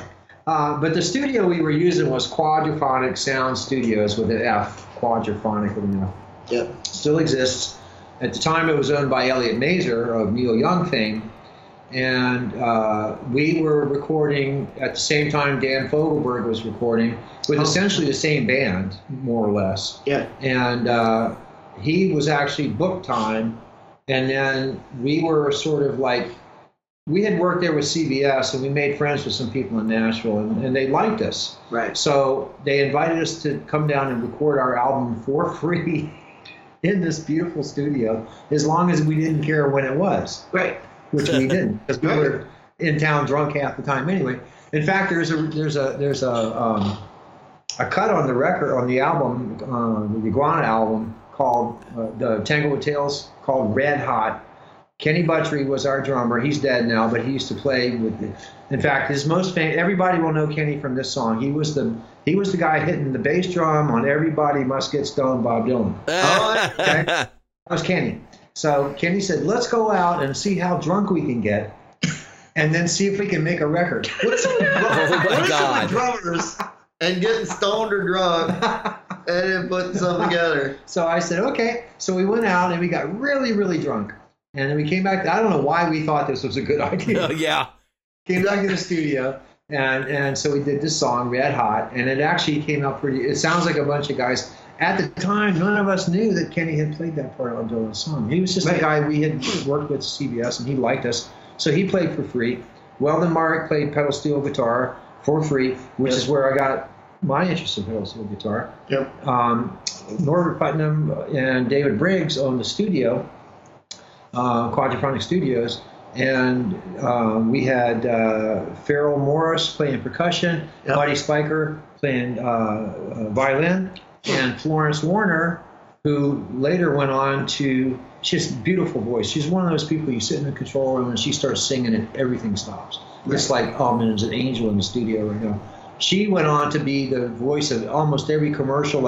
Have you driven a Ford lately? That's Florence. Yeah. She was like a gazillionaire, gazillionaire um, from commercials. She Right. never made it in, in the music business because she didn't have the look. Right, right. She wasn't good looking, you know. But um, that was Iguana, and then we did those albums down there, and then we repackaged that that album. United Artists bought us out, moved us to California. So that was the the group that we that we went to California. But when we started getting harassed by the people, when we found out that they were robbing us, they found out we found out. We were getting phone calls like, "Hey, well, we got some tickets for you guys down at the airport. Why don't you leave town?" And uh, we were going, uh, "No, we don't think we want to leave town." So we changed the name of the band, started playing clubs under another name, and just basically disappeared into oblivion from Right. that point on. So that was the demise of that group. And then you know we sort of stayed around. I started doing sessions and uh, the internet. I, I still do sessions over the internet every now and then and uh, Yeah. worked with Toad the Wet Sprocket, Ian Matthews from England, different people playing pedal steel mostly because there's in LA there's a hundred million bass players. There's a hundred Yeah, you, you look for something to set yourself apart, and, You and it's gotta the same find thing in the orchestra world too. It's not that I'm very good. It's just I'm cheap. Uh, and you can do it. If I'm cheap, I get the job done, and I have a money back guarantee. If you don't like my part, don't pay me. Yeah. There you go. What have I lost? A couple days work, big deal, you know. Yeah. So that's kind of you know how I ended up where I am, and and the iguana stuff is it's kind of interesting. You know, it's iguana 2018 is where that stuff is. There's pictures up there of us when we were 20 something, Yeah. and you know still able. If we chase girls, we could actually catch them. Right, right. And that Yeah, was, now they either have to chase me or they're not going to. that that was fun back then. And then uh, along the way, you know, I work with other people now. Uh, you know, I, I either hire myself out to do sessions over the internet.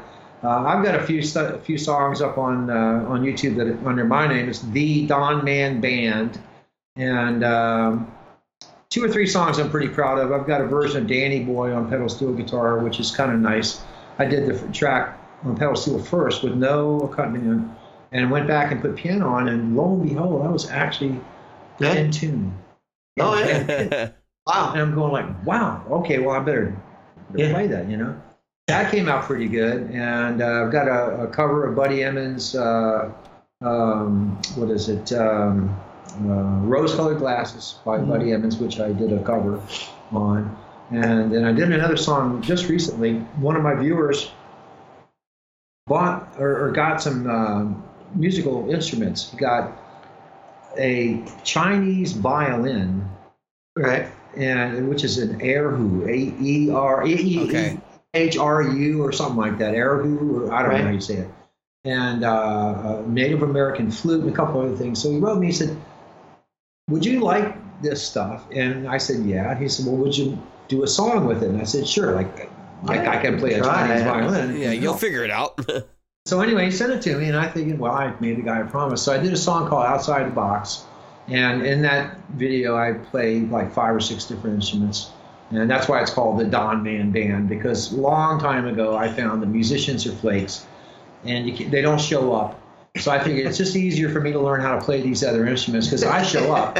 yeah, And they- you sound like Frank now, by the way. Yeah, I know, I know. He was a big influence on me, man. I bought Freak Out, uh, and was 65 when they came out, 65 or 66 Yeah. just because of the cover.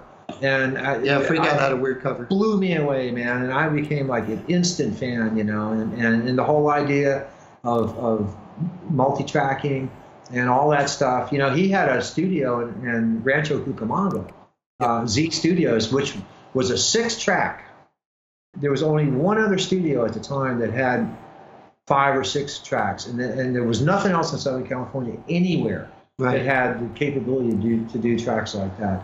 And you know that just blew me away. And, and the whole concept of, of of tracking stuff that you could do yourself Right. was like wow. yeah, that's man. why he wanted more tracks because he just didn't want to have to hire anybody.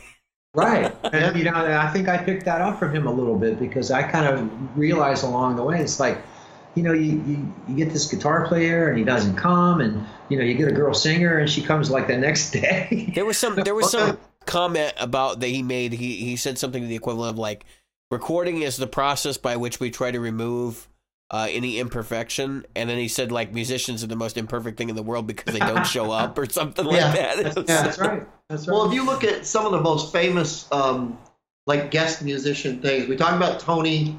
Uh, what's her name? Tori. Tori. Um, Tori uh, Amos. And the, no, the one that was on um, that sang on Dark Side of the Moon. Oh, oh. Um, she's the one that did that incredible um, one take, one Right. shot, one take. But Roger Waters walked her up to her in the you know in the hallway and said, "Hey, can you come in here?" And she said, "I don't know." I, I she hadn't heard the song. She hadn't just put the headphones on, listened to it, and then came with that eerie thing that she does over the um, over Eclipse. And then so um, another one is when you're in uh, um, I'm not in love, where you hear the girl go, "Big boys don't cry, big boys don't cry, big boys." That was the receptionist. They said, "Just come in," and she's like, "I can't sing. Just go." Big boys don't cry. Big boys don't cry.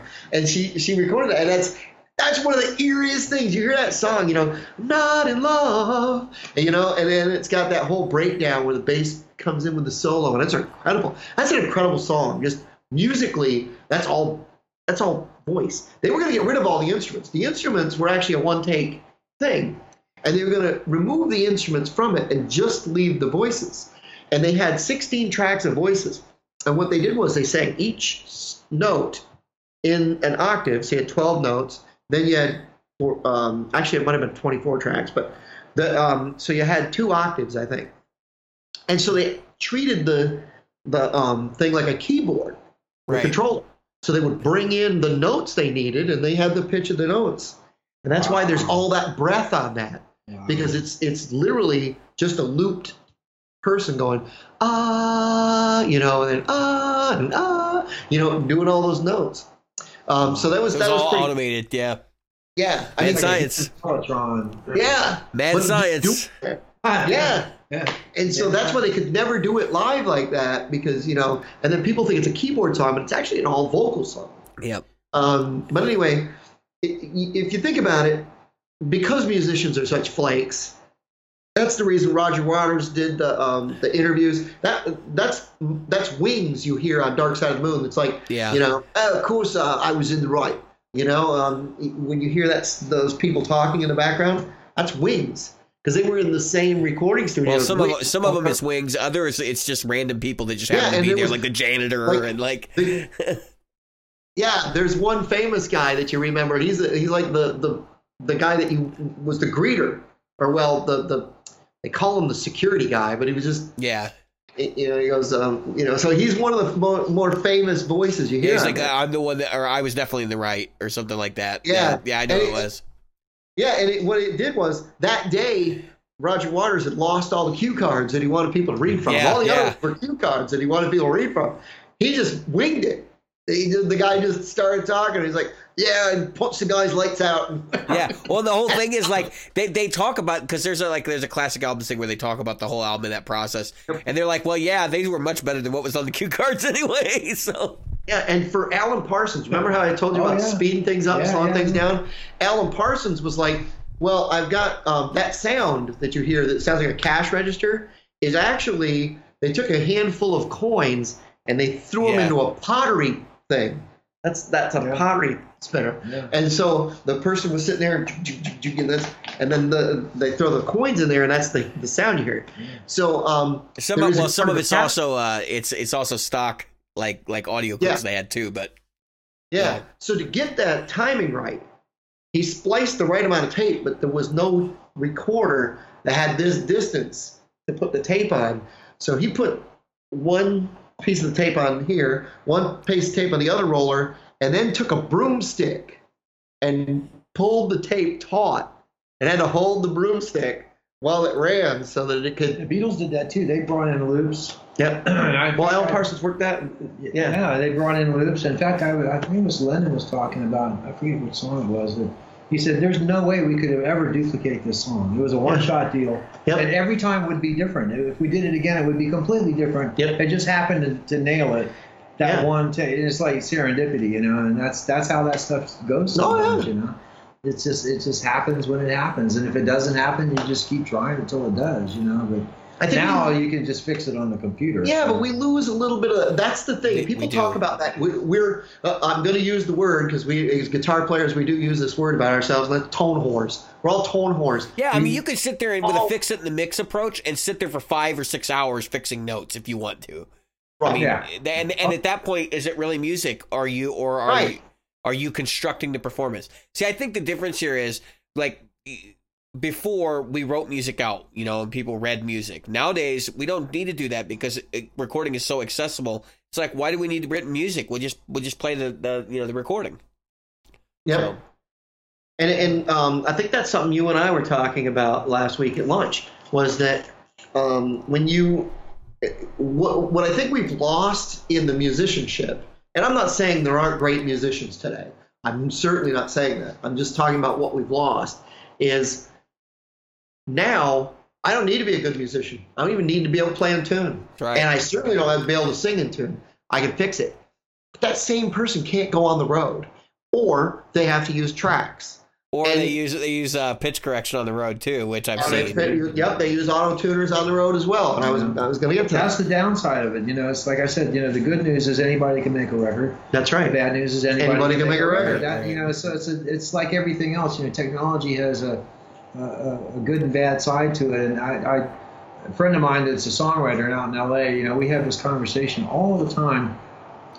He's a little bit still stuck in the, the mythical past of the music business, which no longer exists. For instance, he's making CDs. and I'm going, John, what are you going to do? He gives me these CDs. I'm going, what do you want me to do with them?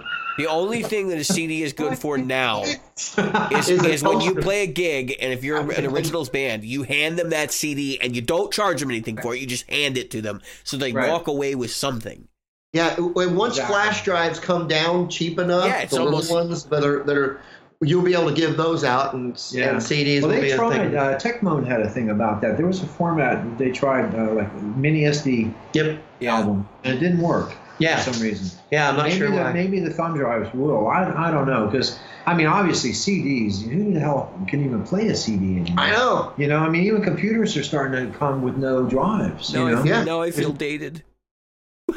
I know. See, Dave, you're old too. Uh, you're not that welcome, old. welcome to our world. He's in his 30s. Yeah, I'm But thir- I'm 33. That business, that business is He's gone. 33. Oh, I have. I could have a kid his, his age. you probably do have a kid my age. No, I have a kid that's 24. Well, no, that's I- the, I- but I was married that's the legitimate years one. was- That's the legitimate one.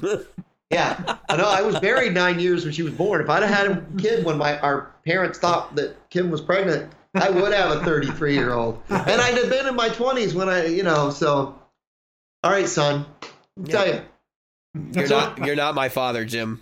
I am your father. no, you're not.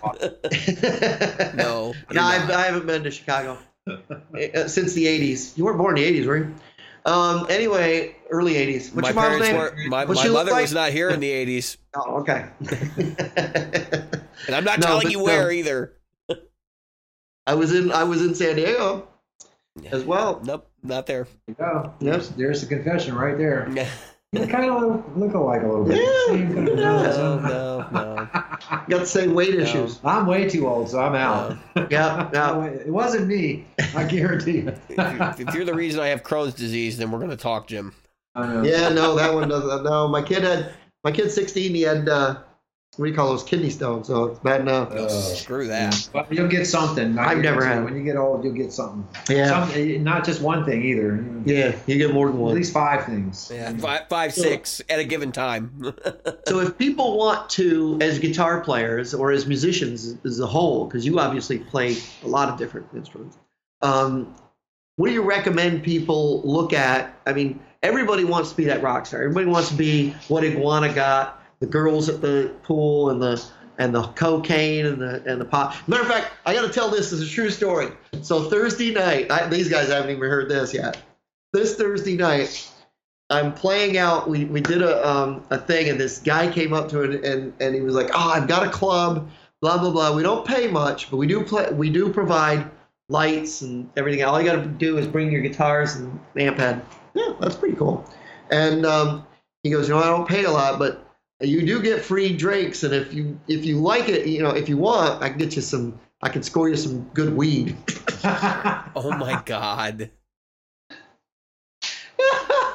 so that sounds pretty good. I was like, okay, so we've got a Navy doctor, another guy that works for the government, a school teacher, and a, there's only one guy in this band that can get smoke pot and get away with it at work.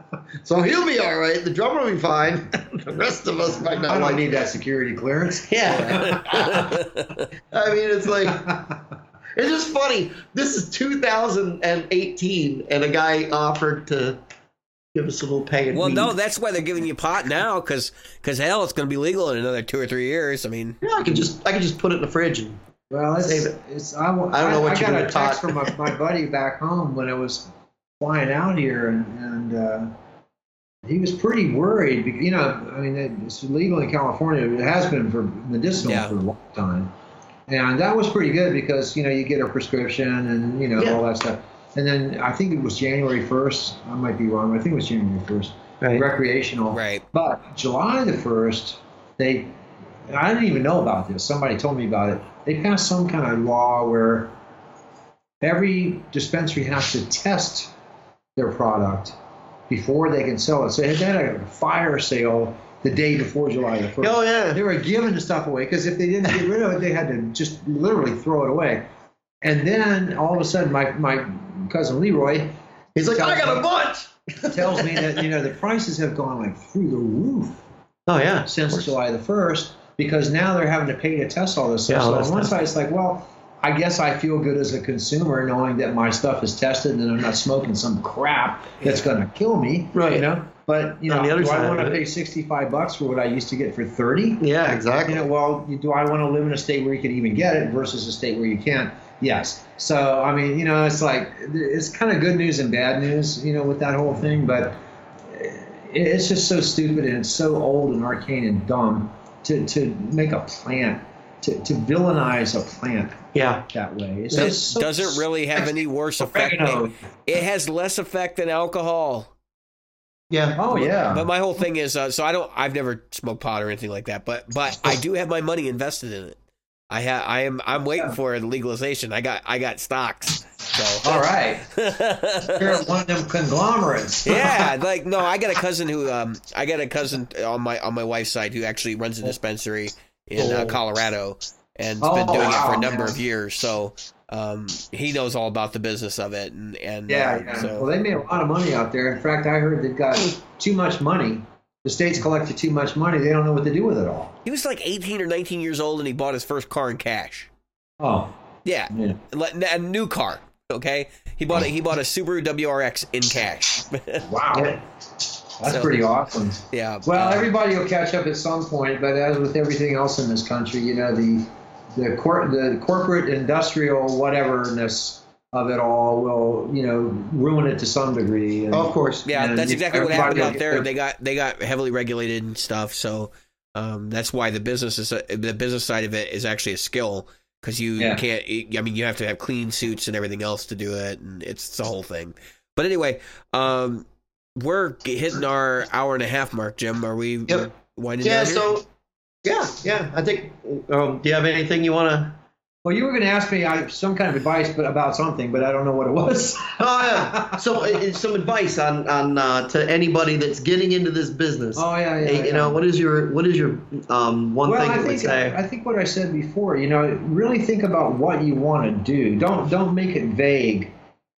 You know, like, well, I want to be a musician. Okay, Yeah, well, what kind of musician do you Right. want to be? You know, Focus. I think that's a really important decision because where you go from that point on, it's not a one-way street, really. Yeah. But the contacts and the world you live in might be there might be some big walls. For, you know, like when I was in Nashville reporting, um, Kenny and some of the people that I was working with down there kind of pulled me aside, not to toot my own horn, but they said, "Man, you could make a fortune if you stayed here and just did sessions playing bass." Because Norbert Putnam was the only guy in town that really was any good. Right. there really weren't very many good bass players. And you know, um, Dylan and Danny Fogelberg and some of those guys were like the first rock guys in Nashville. And so you know, you you got the rhinestone guys Right. and then you got these rockers kind of sneaking in here, you know. So Kenny and these guys were telling me, hey man, you should really think about, you know, like letting these guys go do their thing. You stay here and play bass, you'll make a lot of money. And I realized now in retrospect, had I done that, I would have made a lot of money. Yeah. A lot more than I made staying with the band. Yep. So I, you know, it wasn't a wrong decision necessarily because there really aren't any wrong decisions. There's Right. good and bad ones, you know. But I think I probably would have stayed there if I was presented that again. I would probably say, okay, that makes a lot of sense because I'm good enough, and there's a lot of money here, and nobody's making it, you know. But that's the kind of thing a musician I think you need to think about. Like, what do you want to do? Do you want to be a songwriter? Well, you need to spend your time working on how to write lyrics, how to write melody lines, how to be creative. You, you want to be a session player? You need to get your chops up. You need to study hard. You need to learn how to read for sure. Yeah. If you don't know how to read, don't even try to be a session player. Glen Campbell got away with it Yep. Because he was really good. But the rest of those, like Zappa, well, you know, Zappa wrote everything out. Like the Black Page, you know that song, right? Yeah, there were very few people in Zappa's band that, that Nobody didn't read. There were that. there were a couple of, of people that actually didn't read that went through Zappa's band, Yeah. but very few of them. Tom Fowler, I know Tom, and he used to he had to memorize his stuff. And uh, Aynsley Dunbar, those guys, I don't think they read, but they Um, had to memorize every single thing. And I mean, Adrian Belew doesn't read. yeah, the next day. Right. Holy cow, you know. So I mean, if a session player, you gotta you gotta work. I mean, it's really work, and Yeah. it's not fun. You know, there's not going to be groupies Yep. yelling for you on the side. Nobody sideline. knows who the hell you are. I mean, even when you're on stage, it's like if you want to play uh, in a band like a touring band, you know maybe um, well you know Blood, Sweat and Tears or some of these bands that are out there where there's one or two surviving members, like for instance, right? Right. Well, they've got good bands, um, and those guys are good, but they're not somebody you really know. Right. But they're Right. getting paid. You know, they're on the road, they're making a living. You want to do something like that? Well, you know, you've got to be good enough to, Absolutely. to cut it, you know, and you've got to learn the material. you've got to be flexible. You got to be able to go out and, and go on the road and live on the road. It's not easy. I mean, we had very limited time on the road, and, and the time we had was either insane, crazy, potentially dangerous, or, or all of these above. all, and I'll tell you the truth, I didn't like it. I really did not like it. I'm a studio guy all the way, man. I love to be in the studio. That's where I feel at home. So for me, like if, if somebody came to me at a young age and said, "What do you want to do in music?" Now, knowing what I know now, I'd say studio cat Yep. for sure, no question about it. Yeah. You can keep the live stuff, you know. So I think uh, a musician starting out now, songwriter, singer songwriter is probably the one where it's more ethereal and less mechanical and less work as far as like what it takes that you know it takes to be a session player. You know what it takes. It takes really a lot of work Yeah, it's grueling. songwriter who it's hard to explain where that comes from you know people ask me and i've seen other songwriters say well how did you get the idea for that song and the answer usually is i have no idea Yeah, it just popped into my it head. just popped into my head so that's you know that's feast or famine territory out there and Yep. But it's the most fun and you know you can if you want to really trash yourself on drugs um, that might be a good way to get ideas I don't know it's possible that's your thing. You know, I really like to get high and play music. Well, maybe you should be a songwriter. You know? Yeah, exactly. It's like Lennon and McCartney. You don't think maybe they were a little bit, you know, out there? so that would be my advice: is figure out kind of what you think you want to do before you start. You know, but any of it to, to be at a level where you're going to make a living or be anybody, you, you got to really understand that it's not as easy as it looks. Yep. And these guys who you see, at the, like Michael Jackson, for instance, Frank Zappa, all these guys, they are so top shelf of the top shelf of the top Yeah. shelf. It's you. I mean, you just there's no comparison to your average guy down here, Absolutely. and you're not there. Yep. And that's who you're competing with. You know, so be realistic about it and realize that, you know, if you're going to get up there, it's it's a tough road, man. Or else be a plumber. Yep. Everybody needs a plumber. Yep. Have a fallback plan. You might be, uh, as as in Anvil's case, you might be delivering pizzas. Until, um, until you're in your 50s and then yep. get that call. So, yeah, Exactly.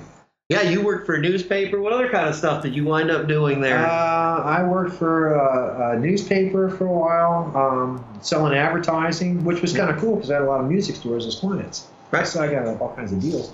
Um, I did that. Uh, I sold sound effects yeah. um, out of a Hollywood studio. It was an Academy Award. I got to hold an Oscar. Yeah. my hot little hands. Boy, that's it's like it could weigh a lot. It's So like like- 16 pounds Yeah.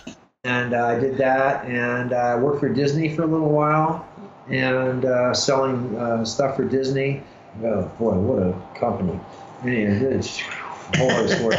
Um, and I worked in San Francisco for a uh, high-tech software company. Um, they hired me to be the sales manager for virtual reality, three-dimensional software, and I could not turn a computer on. And I told the guy, I said, "Why in the hell do you want? I I don't even know how to turn on a computer." He says, "Well, I can teach you how to turn on a computer, but I can't teach people how to sell like you." Right, So right. I goes, "Ah, you know, I- yeah." And that's the thing. Sales is Good point.